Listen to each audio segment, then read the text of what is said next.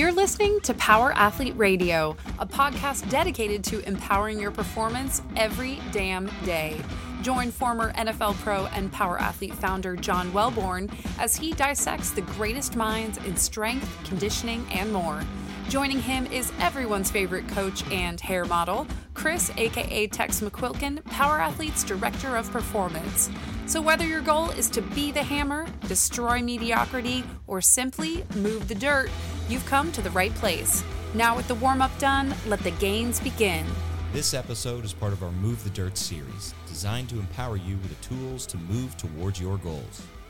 Move the dirt is something we say a lot here at Power Athlete. The dirt is the dirt. It's that lazy, fearful, bitch mode voice in your head that says too tired, too busy, too old, too injured, too whatever. You can't reason with it, but you can move it. Some days you get a big ass shovel in your hands and it's easy. You're strong, you're motivated, you're king of the world. But some days you get a spoon and you still got to show up and move that shit anyway, rep by rep, spoon by spoon. So long as you're moving a little dirt every day, you're digging in the right direction. If you're sick of the dirt dominating you and you want to be master of your own self, walk the Power Athlete path with us. Visit powerathletehq.com forward slash training and start moving the dirt today. Hey, welcome to another episode of Power Athlete Radio. We have a continuation of the Move the Dirt series. It's mid January. Some of you might have failed on your January resolution, Or not s- even started. or not even started, or some of you might be going strong and just need a little support. So we put together a short nutrition podcast to help you on your journey in terms of making a change for 2023. Here's the data 80% of nutrition resolutions fail after just one month. What we help make happen is you moving the dirt past February 1st. So here's the deal if you want to attack the year with purpose, stay the course, and hit your goals, you need Power Athlete programming. It's been battle tested at the highest level and gets results for every level of athlete. As a special offer this January, if you commit to the cause for a year, you get the full Power Athlete experience for less than a dollar a day with an extra 200 bucks of content for free, a one-on-one consultation to help you set your goals, and a nutrition protocol of your choice. Visit powerathletehq.com forward slash training and start moving the dirt today. There's a lot that you are getting hit with from the fitness industry this month. The whole industry. I, I don't Well, actually longer than that. It started in Black Friday. Yeah, I don't have any stats for you, but I imagine most companies in this this space make their money during this time. Freaking vultures taking advantage of people that just don't know any better. You, you seem outraged, McQuilkin. I'm, I'm pissed. You're mad that people are getting taken advantage by vultures that are providing subpar, shitty information and preying upon willing, intelligent, smart people that want to make a fucking change. I am mad because they they want to make change. That's exactly right. They're when you say they, it's pretty broad claim to say they. people want to make change, and they're getting taken advantage of. It's unfortunate. Well, something we've never done at Power Athlete is take advantage. What we like to do is arm people with amazing information and allow them the tools to make a life change and more importantly, fucking be a badass. Yes, and it's in the tagline empower your performance. Literally, we give the power away. Quality programming, nutrition guidance, and that's what we're tackling today. In the the realm of nutrition, we're going to go to battle with some bullshit that the fit, fitness industry is throwing at you. And uh, what I want to get started with is creating a differentiation for losing weight versus losing fat because that scale people are going to say hey let's lose you're going to lose 30 pounds with me and we're here to say okay let's let's take a step back and understand it's not just the weight on the scale what does it really mean john so when we say let's lose weight uh, what are we really trying to do here Oh man, there's a lot to unpack. There's a few different levers or more or you know layers to this. Um, we can lose weight. I mean, put somebody on a starvation diet and they will become a smaller human. I mean, it's pretty true that if you eat less over a long period of time and you're consistent, the scale weight will come down. And uh, you know, especially if you put people into a you know advanced exercise program, it's forcing them to burn a lot of calories. But the issue comes down to losing weight is not always as beneficial. But then we also have to think about the difference between losing weight and losing fat. I think when most people are looking at losing weight, really what they're talking about is losing fat, or if we take that a step further, reducing their body fat percentage. I mean, you know, I mean, when you ask people like, how much fat do you want to lose? I think they kind of shrug their shoulders. More? I think most people would benefit, and I've been on this train for a long, long time, to putting on muscle.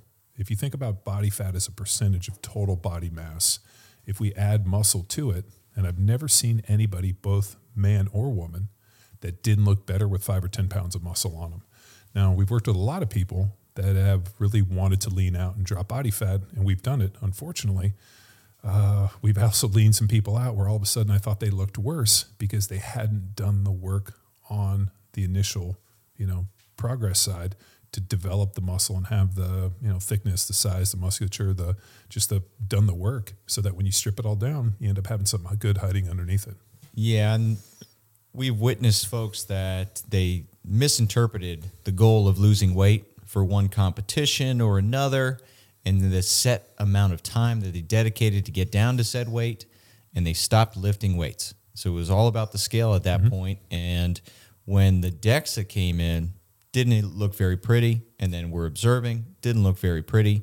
So they're less able to to be useful, not as strong, not as fit, but then they hit their scale weight. So then they were satisfied. I'm not. I'm not buying it. No, I mean, there's a, a bit of a weird misconception, and more importantly, I think it's a misnomer. Um, people look at themselves in the mirror, they step on the scale, let's say um, it's 150 pounds, and then they've created this image in their mind that if only they can weigh 135 pounds, they'll meet their goals and they'll be the person they want to be. The problem comes down to you know, if the only measure of success is what's on the scale, it doesn't matter if it's body fat, uh, you know, muscle, you know, cutting a limb off, um, anything, you know, shaving their head, anything that they can do to reach that scale. The problem is when they hit that weight, a lot of times the finished product and what they have is not something that they're happy with. I really think that most people want to look like they actually train and work out. Um, I have never met anybody. It's like, you know what? I want to look like an emaciated marathon runner that doesn't look like they do anything, Well, and I want to be skinny Christian fat. Bale. It's a weird deal. I really think most people, especially like within the you know social media, Instagram, uh, you know whatever's going on in this world, uh, very visual. I think people want to look pretty fit. I think they want to look strong, and they want to look like they actually do something. And unfortunately, you know, just losing a few pounds isn't necessarily going to translate. People want to be pretty fit, so it's going to have to involve doing something that looks like lifting weights, doing some form of you know conditioning type work, and potentially putting on more muscle, which I think ends up making everybody a lot happier. Just I'm telling you, like uh, take my word for it. If you put on five or ten pounds of muscle, everybody's going to be a lot happier with the finished product. So let's give away the information. What are the basics for building muscle from both a nutrition and a training perspective? So, if you take our 150 pound person and they were to put on five or 10 pounds of muscle, and I'm going to guess based on their body fat, instantly their body fat's going to get cut in half and they're going to look a lot better. So, if the goal is to put on muscle and not just necessarily lose body fat, which is also a cool deal because it happens almost as a byproduct, that the more muscle you carry, the greater thermogenesis, the you know more uh, you know your basal metabolic rate goes up. I mean, everything tends to look better when you can carry more muscle in relation to body fat, and that's within a percentage. So, and the reason being is fat's extremely oxidative. So, if our goal is to put on muscle, we got a few levers to pull. One, we got to eat a high protein diet. So the way that bodybuilders have been getting in shape since long before Arnold Schwarzenegger and the guy, the way guys get in shape still today, is eating a high protein diet in caloric restriction. Now, how they get into caloric restriction is going to depend on a few factors. They can either eat less, or you can exercise more, or you can do kind of a balance of two, which is what we really recommend. Um, I don't believe in massive deficits in calories consumption because people can only do that for a short, short amount of time and then there's a rebound effect or more importantly people go crazy and uh, then all of a sudden they fucking binge and splurge and we go off the rails. So what we found is creating a modest deficit in calories consumption and then allowing the individual to train into a greater caloric restriction doing things like lifting weights and training and doing some zone one zone two aerobic work just to allow the person to keep moving and to get into a little bit of a caloric deficit. I mean, the research is pretty conclusive when you look at something that is called NEAT, which is non exercise activity thermogenesis, where they did research and they found that people that fidget and move all day end up burning anywhere from 10 to 30% more calories than people that don't. So if you sit down and you don't move, you're going to have less ability to do it. All you have to do is look at kids, especially like young kids, like two and three year olds. They never stop moving and they burn through a ton of calories. As people age, they tend to move less. So fidgeting, moving, doing that stuff really pays dividends. So just getting up in the morning, first thing, going out for a walk. And a lot of times I know, especially on flat ground, walking fast, I sometimes struggle to get into that zone two, over 70, 75% heart rate. So for me personally, getting on, um, you know, whether it be an echo bike or an assault bike, I can actually manage that a little bit better. But I also change it up. I like to take my dogs for a walk and I like to do that type of stuff. I found that if I can get up and do some form of aerobic exercise early on, and I'm not talking about fasted cardio as some magical myth because you know the research is pretty conclusive that it doesn't matter if it's fasted or unfasted, but just for me personally, getting up and either taking my dogs for a walk or getting on the bike for 20 or 30 minutes, hitting some zone 2 stuff ends up being extremely beneficial for me trying to lean out and then, you know, basically understanding how many calories to consume and kind of balancing into it then using the scale as a way to you know match with what I'm doing is working. While we're on the top of calories, is it appropriate for a quick cut in my caloric consumption or like a scale down so that way I don't just all or nothing. I don't lose and fall off the wagon and go nuts. Well, so even the best estimates when we look at basal metabolic rate and start calculating for energy expenditure for exercise is still going to be a guess. We can get pretty damn close, but the only way that we're going to be able to really get on paper and figure out if it's working, because even the calories that we consume are estimates. So let's say you have a package of food and there's 100 calories per serving and there's eight calories or eight servings per calorie for 800 calories in this total package. There can be up as much as 10 to 20% variation, uh, plus or minus, on those calories on that packaging of food. So the FDA allows for a range of you know margin of error. So you might think that you're you know uh, there's 100 calories in this and you're trying to get 200 calories less. You know the food might either be plus or minus, so you don't really know. And then you think about sizing, let's say on a fruit or vegetables. If you're weighing and measuring everything, there's still variation on everything. So you're going to have to one exercise. You're going to have to consume the calories and then you're going to have to weigh yourself and see if the scale is moving in the right direction or not. Uh, a greater indicator for me always will be progress pictures. So I know Sam uh, Flaherty, who's one of our nutrition coaches, just got done competing in bodybuilding figure um, for the Olympia and going through what she does.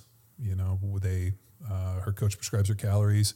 This is what she's doing for her workouts. This is how they're kind of going into it. Um, that's just getting them on paper the physical picture that she takes every day and sends to her coach allows her coach to fine tune whether or not the visual is meeting the expectation. So for me, I think a daily picture is really more beneficial for me. And then what I do is I match it up with the scale weight, and then you have some other markers and be able to move in the right direction. So, I mean, the calories and the exercise are always going to be variable. You know, even if you're using some form of like a Garmin watch or a a heart rate monitor or a whoop band, there's always going to be variation. And unfortunately, nothing is perfect. So the only way that we know whether or not it's working is visual and is the scale moving in the right direction if that's your goal, if you're trying to gain weight or lose weight. But getting started, do I, okay, I get started on nutrition protocol. Yep. Is it gradually, should I spend a week just tracking my foods that I eat normally? So then I have a baseline. And then following that, like, is it a dramatic change, whether it's increasing the amount of food I have to consume? Because it's more more often than well, not it's really going to it's going to depend upon the template. But what happens is is when you go input all your information, the template's going to kick you out an amount of calories to consume and a macronutrient ratio. What you're going to do is you're going to go to the what to eat guide that, that comes with it. You're going to look at those foods and you're going to match it up and you're going to cut your just in general. So I'm taking on a new diet it says I need to eat 1K more, 1K less.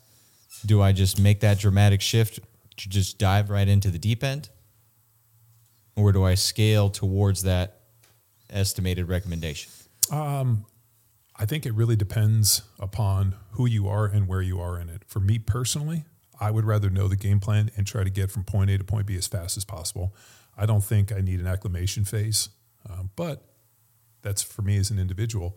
Sometimes we've seen this within the bulking, where hey, if I need you to eat five thousand calories and you've been eating two, do is it is it realistic for us to add? You know, say hey, you've been eating twenty one hundred, you know, 2,000, 2,100 calories. You should really be eating five thousand most people will fall short of doubling their food consumption. So there is a case for stair stepping the method in terms of if you have to overeat. So if you're in the bulking protocol and you've been eating a certain amount of calories and now all of a sudden it's doubled, for example, it might make sense over a couple weeks or even a couple, I mean, a couple days, couple weeks, whatever it looks like, stair stepping into really getting that. I know that, you know, working with uh, Victor Hugo, he'd been under eating. All of a sudden we prescribed him almost double the calories and it took probably two weeks of adding you know 500 750,000 every couple of days to get him up to that you know 41 4200 calories just because he felt when I threw them out that like it's too much I'm going to feel too full. So we had to stair step in. I found with dieting it's a little bit different. Um, most people if they're eating a certain amount of calories we can kind of notch out a couple hundred have them train a little bit more and it's very very manageable. But it's pretty rare that we would put somebody into a dieting deal where they've been eating 5000 calories and ask them to eat you know half of that. So we found that if they're eating a certain amount and they're pretty constant in their body weight just pulling out some calories and adding a little bit of exercise uh, increase especially in that aerobic state will get them into the deficit we need them to be one of the points you said eating enough protein is going to put on muscle so what are the guidelines that you recommend people consume total protein to then have the goal of putting on muscle? Yeah, I mean, ideally, at least one gram of protein per pound of body weight. Um, most of the research is really set around 0.8 grams per pound of body weight, which I've always felt is a little bit low, especially for people that are following a training program like Grindstone, Jacked Street, some of the you know Field Strong, some of the flagship training programs at Power Athlete.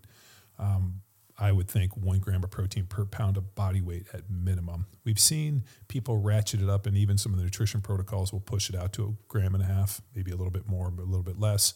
I've never really seen a performance gain over going from a gram and a half. I know for me, when uh, I was playing the NFL at 300 pounds, I was eating about 450 to 475 grams of protein a day and I didn't really notice much gain going over that in terms of body composition. But I also did notice a difference in body composition if I ever let it drop under a gram.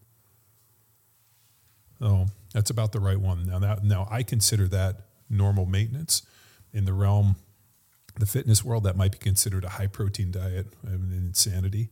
But for most people, somewhere around a gram of protein per pound of body weight, and especially if you're in caloric restriction you're going to need more protein because protein is not only satiating, which means that you're not as hungry, but it's also muscle sparing, which means, like I've said, if you're eating a high protein diet and caloric restriction, it's next to impossible to lose muscle.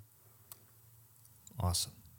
Now, getting into those that uh, always have an excuse, meaning, oh, I'm I'm a hard gainer, mm. or I I eat I overeat and I can't put on the weight. Like, what do we say to those folks?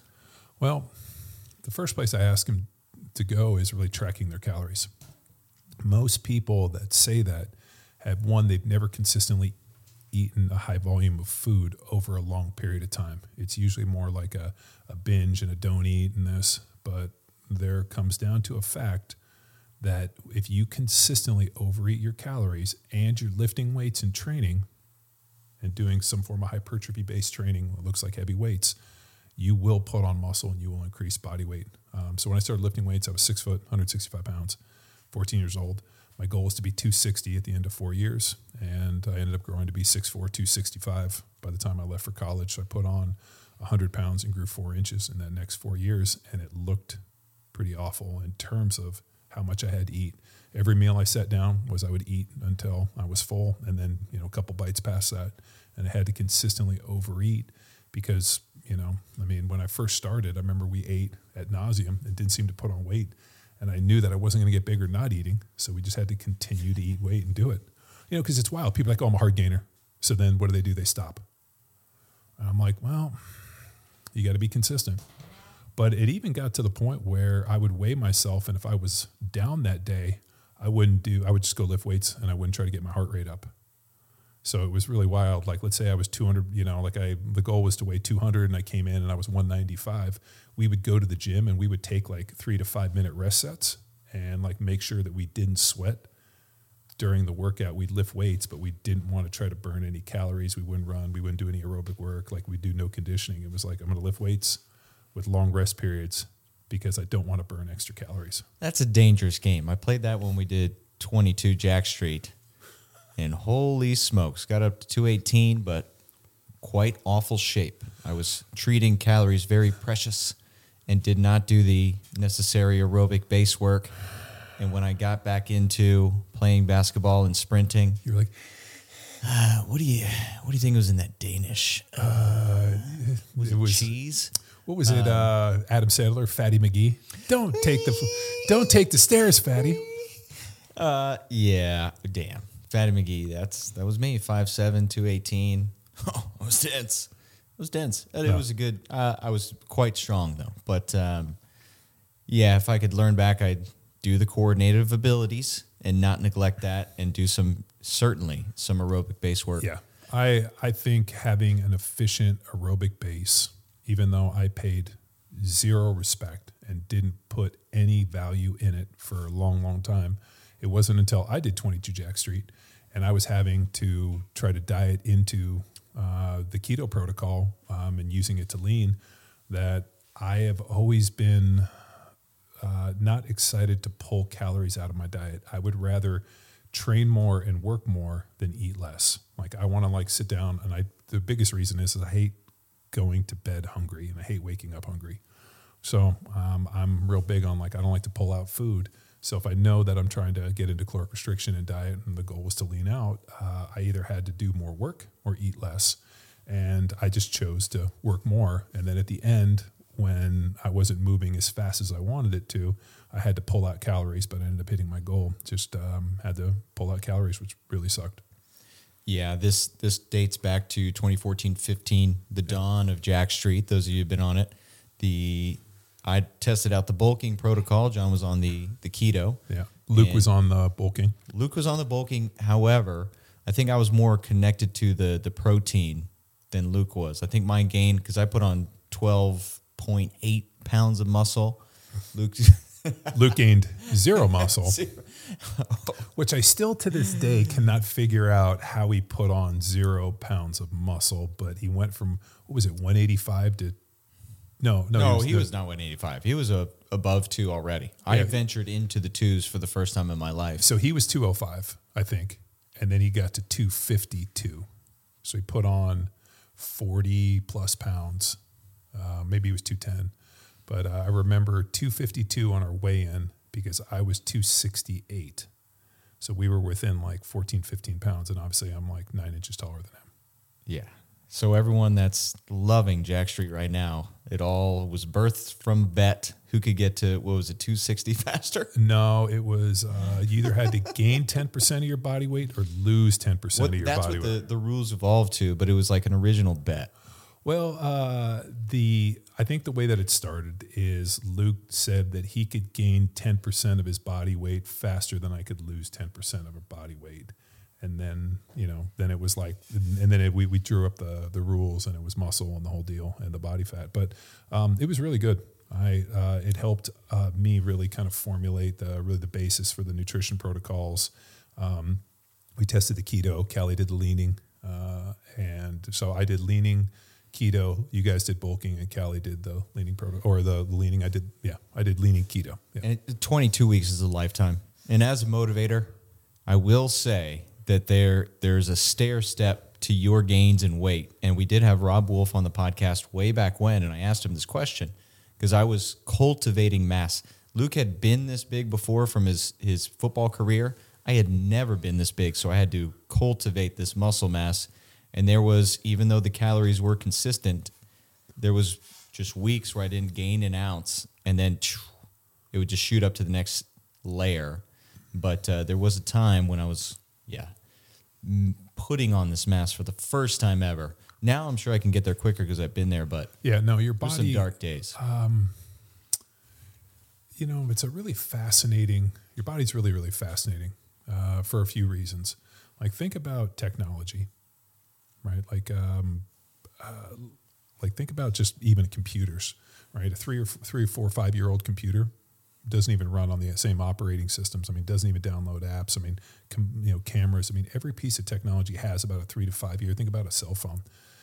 Human beings are the only form of technology on the planet that effectively we have the same operating system that we've had for thousands of years and yet is still able to stay technologically advanced and, and adapt. So the body's pretty damn sharp. And when we think about like AI and technology and the way fast things are happening, I'm like, there is no form of technology on the planet that you could literally take today, transport back 40,000 years ago, that would operate in the same way. So, I mean, other than humanity, so the body's pretty sharp. It can make a lot of changes really quickly. And one of the interesting things is metabolism. When you start adding more food in this, I mean, there's a, a, point where all of a sudden the metabolism goes through the roof and you end up losing weight. We've seen that all the time when people start in the bulk and all of a sudden they go to eat a ton of food and they're training. All of a sudden we've seen like body weight go down and muscle go up and some crazy things happen. And then there's a delayed effect where all of a sudden that constant overconsumption of calories ends up, you know, creating an interesting effect that you know re- relates in the bulk, but in short little sprints. I mean, overfeeds. I mean, when they look, especially within like uh, you know dieting with you know bodybuilders and body compositions, I mean, they'll end up doing some refeeds or you know overconsumption of calories, not cheat meals, but like overconsumption of calories periodically just to keep the body functioning in a good place. I mean, you never want to put yourself in like constant starvation. That's why they'll, you know, calorie restrict and then, you know, do a refeed. And we'd use that in our own training programs just because it helps keep the body firing in good ways. Keeps moving dirt. Yep. Does, let's give them three takeaways, John. So whether we're bulking, leaning, keto, anything, what are guidelines for moving the dirt and staying on track with your nutrition for this full year? Well, I'll give you a few. Um, the biggest one, obviously, we said is all the protein, all the programs are going to give you a high protein diet. It's just how it works, fits within the power athlete model. High protein diet. Now, whether or not you're going to be eating in caloric restriction or caloric surplus, we're going to balance into that with fats and carbohydrates. Um, obviously, if you're in some form of leaning or trend to diet, it really helps to think about that NEAT, that non-exercise activity thermogenesis, as a as a model for just moving. Um, Coach Cav, who was on the podcast for episode 643, made a good point for his three rules to live by: is you must move. You don't get anywhere in life without moving. I want you to take that to to heart. Get outside, whether it walk, whatever you're looking to do. Just getting up and doing it first thing in the morning can be extremely beneficial. The other factor is sleep. People that sleep, you know, seven, eight hours a day, tend to not have the same issues. And especially in, in dieting and losing weight, people that sleep more tend to do better. And one of the issues becomes, especially if you stay up late at night, people tend to snack. So if you can get to bed early, early to bed, early to rise, you tend to have better outcomes in terms of leaning. The other one is if you're going to start throwing in fasting, um, and we just had a great po- uh, podcast with Robb Wolf on fasting. There's nothing magic about it. Mm-hmm. I don't give a fuck what the internet says and all these other different internet gurus. Fasting is not magic. We said it 10 years. We haven't changed or pivoted on this. It's just a fancy way to get into caloric restriction. When calories are equated over different time eating windows, it's super consistent. Now, with that said, fasting can be an extremely important tool in terms of caloric restriction. If you can't control yourself and you tend to overeat, then just cut down the feeding window. Give yourself four to six hours to consume those calories. And you know, people like to do it. It uh, it ends up working very well, and we've used it with people that are like, I can't. You know, realistically, I like to snack. I have problems. The fasting just gives me a reduced window. I think it's great for it. Um, it's not going to do anything magical. It's not going to do anything magic in terms of hormones in this. It's just a fancy way to get into caloric restriction. And if you look at it like that as a tool, then you know what? Go through it. I, I do love on uh, social media when you see dudes that are obviously juiced to the gills, which, you know, I don't care how you feel about it, but what I don't like on the internet is the Liver King type stuff with deception, where you'll see a dude who's fucking shredded. He's like, I just fast. And I'm like, eh, I've seen a lot of people fast that don't look like that. So I mean, it's uh, it's like the age old Mark McGwire. I don't take steroids. I take androstone or androstenedione or where the fuck he had in his in his in his locker. But understand that fasting is just a fancy way to get into caloric restriction. If you look at it that way and you use it as a tool, it's great. The other factor too, if you want to put on muscle and you want to increase, you know, thermogenesis and look better, you're going to have to lift weights. And I don't mean light weights for a ton of reps. At some point, you're going to have to start understanding the factors of hypertrophy, which look like tension, muscle tension, mechanical failure, and some of the key factors. Muscle damage being sore isn't a factor in terms of hypertrophy. You know, living sore and just going till you fucking have extreme muscle soreness isn't building muscle. Metabolic stress can be a factor if we start looking at blood flow restriction training, but really the key driver for for hypertrophy and putting on muscle is going to be muscle tension and understanding something about mechanical failure. Boom. Locked and loaded to go to battle with the bullshit because there's a lot out there around nutrition this time of year. Yeah, the other factor um, is matching food consumption with your intended outcome. If you want to be a big, strong dude and you want to look like a big, strong dude, it's really hard to do that on 1500 calories with a low protein diet. I mean, you got to understand like the balancing of this. Like if your goal is to, you know, step on stage and win the bikini for the Miss Olympia, like you're going to have to be hungry and there's going to have to be a lot of work done. So I think you have to almost balance like how hard you worked, how dialed you are, what you're willing to do for the outcome. And you know, if uh, if it's just like, hey, I want to be pretty fit, I want to look good, I want to, you know, do some jits and lift some weights, like like I think there's a very real program for that. If you're talking about training at the highest level for the highest level of competition, obviously the degree of margin has to reduce, and we got to get a lot more serious. So, um, the other factor that I think we have to bring up, and I know this is hard for most people to wrap their heads around, but whatever it is, you know, let's say uh, you're out of shape and you're listening to this, or you've fallen off the wagon and um, you know you're off the rails and you got to recommit and you've already lost your, you know, or, or you know failed in your resolution. Just remember, you got you into this. You know, it's a hard one, especially when you're dealing with people that are, you know, maybe have not met their fitness goals, a little overweight, you know, whatever it looks like. I mean, I wasn't able to eat the food for you. Uh, I wasn't able to lift the weights for you. I wasn't able to help or to do this for you. You have it within you and you got you into this so you can get yourself out. I can arm you with all of the information. I can help you. I can guide you. I can mentor you. I can do everything you need. But at the end of the day, I can't do it for you. You have to invest the time and the want. So you got you into this, you can get you out. And we're going to show you, we're going to provide the light. But at the end of the day, you got to walk and you got to do it. So um, we will provide you every resource, whether it be information, templates, training programs, you know, podcasts like this, inspiration, whatever you need, we're here for you. But remember, the emphasis is on you, and you got you into this, so you're going to get yourself out of it. And to get started, head to powerathletehq.com. We got training, we got nutrition, everything that you need, as John mentioned, to get started today. Let's do it. And thank you for joining another episode of Power Athlete Radio. Bye. This episode of Power Athlete Radio is powered by Train Heroic, the most immersive strength training app experience on the market. We've built our online training business by partnering with Train Heroic and helping us deliver all of our world class training programs like Jacked Street, Field Strong, and Grindstone. To learn which Power Athlete training program best suits your goals, head to powerathletehq.com slash training. And if you're a coach looking to build a business with the best tech and training, go to trainheroic.co forward slash power athlete HQ.